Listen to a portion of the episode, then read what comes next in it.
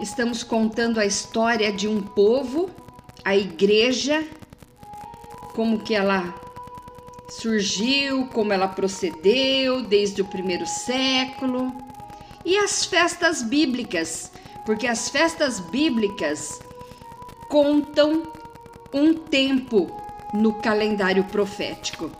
E nós vimos no capítulo 9 de Atos que Paulo ou Saulo se converte. No capítulo 8, a gente viu que ele foi participante da morte de Estevão. Mas no capítulo 9 ele se converte. Como será que ele se converteu? O que aconteceu para ele se converter? Vamos saber quem era Saulo ou Paulo? Vamos saber? Então, essa é a 15 quinta parte deste estudo, deste, dessa história que está sendo contada. Saulo se converte na estrada de Damasco. Quem pregou para ele? Uma vez que seus ensinos têm muito peso para a nossa vida espiritual, nós precisamos falar sobre ele.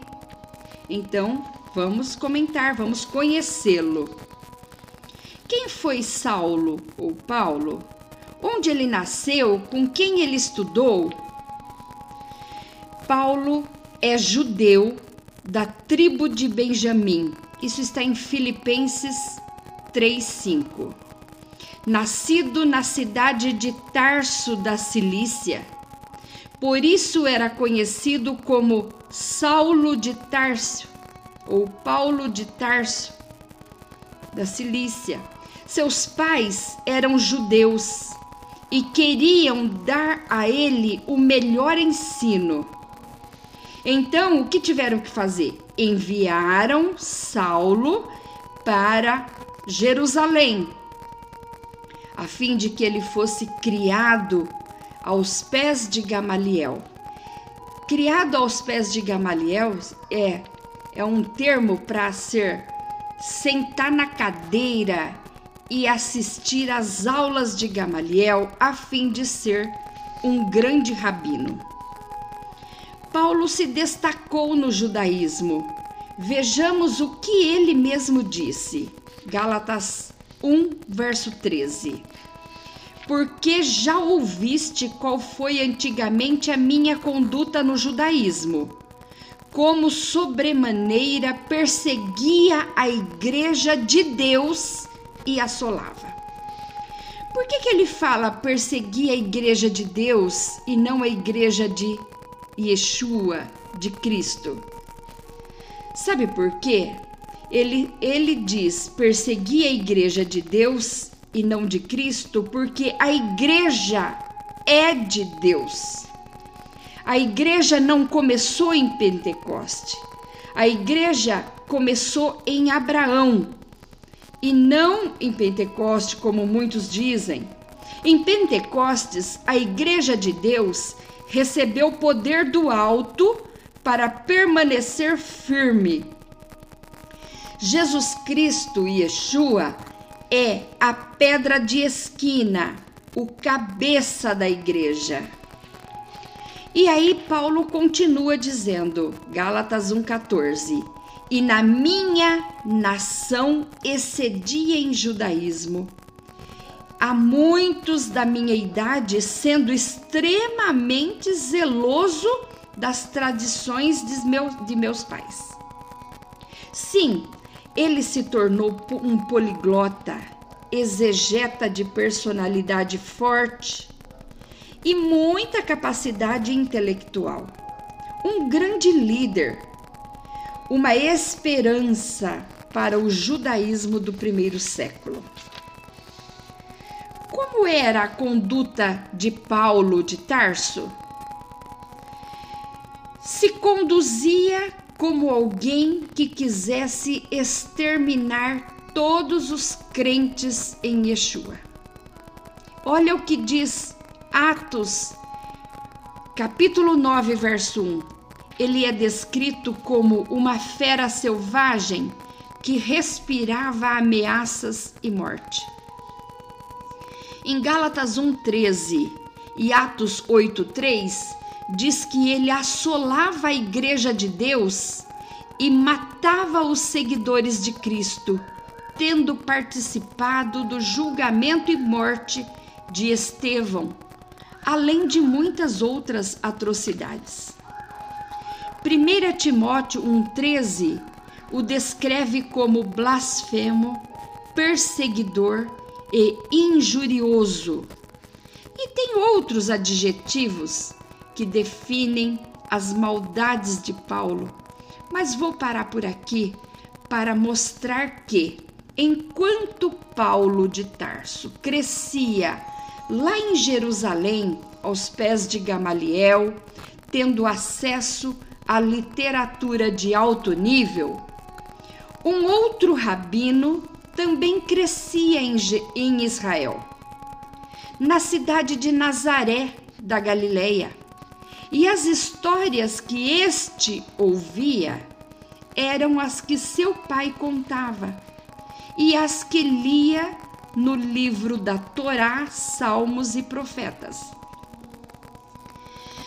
Quando o tempo de Deus se tornou pleno, esse rabino saiu de sua casa e foi até o Jordão para ser batizado por João Batista e começar assim a sua obra.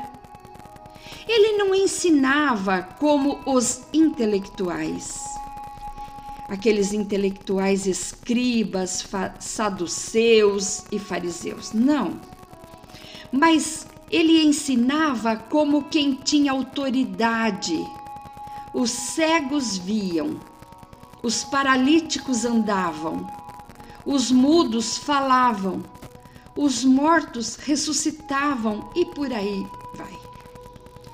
Todas as maravilhas eram para serem exaltadas e recebidas com grande júbilo, mas não. Tudo isso que esse rabino lá de Nazaré da Galileia fazia despertou ciúmes e inveja nos membros do sinédrio. E é neste momento que se levanta Paulo de Tarso para acabar com esse cristianismo que ele que todos chamavam de seita herética. Saía por todas as partes em busca de assolar, matar sem piedade os seguidores do Mestre Yeshua. E por aí já dá para saber como se sentiu quando justo e fiel servo de Deus Estevão foi morto, né? Sentiu alegria, claro, não estava nem aí. Paulo perseguia com tanta força os crentes que todos tinham muito medo deste que era um tremendo assassino um verdadeiro touro bravo. E após a morte de Jesus, os crentes se reuniam em casas a portas fechadas. E um dia, esse touro bravo, essa besta fera, esse assassino em série, vai para Damasco, onde os crentes estavam reunidos com a intenção de acabar de vez com todos.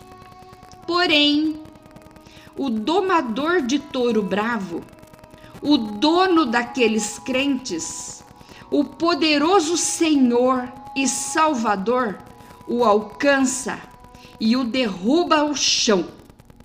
Agora Saulo vai saber quem é aquele rabino que saiu da periferia da Galileia, especificamente de Nazaré, a cidade dos rejeitados, a região do barril de pólvora. Aconteceu assim como lemos em Atos 9, 3 a 5, parte A, que diz: E indo no caminho, aconteceu que, chegando perto de Damasco, subitamente o cercou um resplendor de luz do céu. Jesus é a luz que ilumina toda a nossa escuridão. E caindo em terra, ouviu uma voz que lhe dizia: Saulo, Saulo, por que me, me persegues? Ai, como quando eu vejo isso eu digo: obrigada, Jesus, por nos fazer saber que quem ousar nos perseguir terá que prestar conta contigo. E Saulo respondeu: Quem é, Senhor? E disse o Senhor: Eu sou Jesus, a quem tu persegues. Ai, coisa maravilhosa! O touro bravo agora está domado e não tem outra saída. Dali, Saulo foi levado cego para a casa de Judas e lá ficou três dias, orando e jejuando.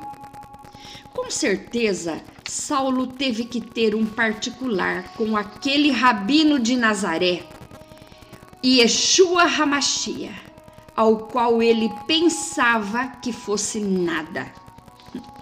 Enquanto isso, Ananias recebe do Senhor a ordem para ir até Saulo e impor as mãos sobre ele. Ananias estava cheio de medo, mas o Senhor o acalmou e lhe disse e lhe encorajou e contou o que faria com ele, com Saulo, na obra. Ananias então respira fundo, fez o que o Senhor mandou e impondo as mãos sobre Saulo, este foi curado e batizado com o Espírito Santo imediatamente. Porque Yeshua Hamashia quis trazê-lo para a igreja? Não podia ter matado aquele perseguidor? Não. Yeshua Hamashia, o nosso Jesus, trouxe Saulo, Paulo de Tarso para a igreja, porque ele é o cabeça. Jesus é o cabeça, é o dono da igreja e faz o que lhe apraz. Ele pega algo que não valia nada, como muitos de nós, eu me incluo, e transforma numa joia preciosíssima, de muito valor. Existe um ditado que diz: um dia é da caça, outro do caçador. Agora o perseguidor se tornará perseguido. Saulo fez uma obra valiosíssima, fundando igrejas e ensinando com maestria em todos os lugares. Depois de ter sido alcançado por Jesus, ele se definia como o menor dos apóstolos, por ter perseguido a igreja de Deus. 1 Coríntios 15, 9. E logo nas sinagogas, Paulo pregava a Cristo, afirmando que este é o, realmente o Filho de Deus. Isso está em Atos 9, 20. E no verso 22, diz que Paulo não só pregava, mas também demonstrava com tese com fórmula meticulosa e prática, a ponto de deixar os escribas e fariseus radicais confusos e sem certeza do que ensinavam. Você já parou para pensar em quanto tempo durou para Paulo ou Saulo chegar nesse estágio de maior pregador? A resposta está na carta aos Gálatas. Gálatas capítulo 1, 15 a 18. Mas quando aprouve a Deus, que, des, que desde o ventre de minha mãe me separou e me chamou pela sua graça, revelar seu filho em mim, para que o pregasse entre os gentios, não consultei a carne nem sangue nem tornei a Jerusalém a ter com os que já antes de mim eram apóstolos, mas parti para a Arábia e voltei outra vez a Damasco. Depois, passados mais três anos, fui a Jerusalém para ver Pedro e fiquei com ele lá mais 15 dias. Este foi o tempo em que teve que aprender com o mestre dos mestres a teologia escrita pelo próprio Deus, que está na Torá e os profetas. Então, leu e releu todos os escritos das Escrituras e percebeu que, de fato, aquele Jesus que ele perseguia era o Messias, era o próprio Deus citado de Gênesis até o último profeta. Antes de sua morte, Saulo deixou milhares de cartas que se espalhavam por todas as nações. E com isso, a Igreja de Deus só crescia. Seu ministério durou em torno de cinco anos, de, de 35 anos. Paulo é aquele pregador do Evangelho que foi perseguido em Damasco, rejeitado em Jerusalém, esquecido em Tarso, apedrejado em Lista, preso e açoitado em Filipos, escorraçado em Tessalônica, enxotado e chamado de tagarela em Atenas, de impostor em Corintos, enfrentou feras em Éfeso, naufrágio, foi picado por cobra, algemado e preso. Olha a carta que ele escreveu para Timóteo quando estava no corredor da morte e, e sabia que ia ser degolado. Por isso estava escrevendo esta carta para Timóteo, que estava em Éfeso, na igreja de Corinto, por volta do ano 54 a 57 depois de Cristo a fim de lhe encorajar e a cuidar bem da igreja em Éfeso antes de sua morte. Ele escreve em 2 Timóteo 4, versos 6, 7, 8, e eu vou ler.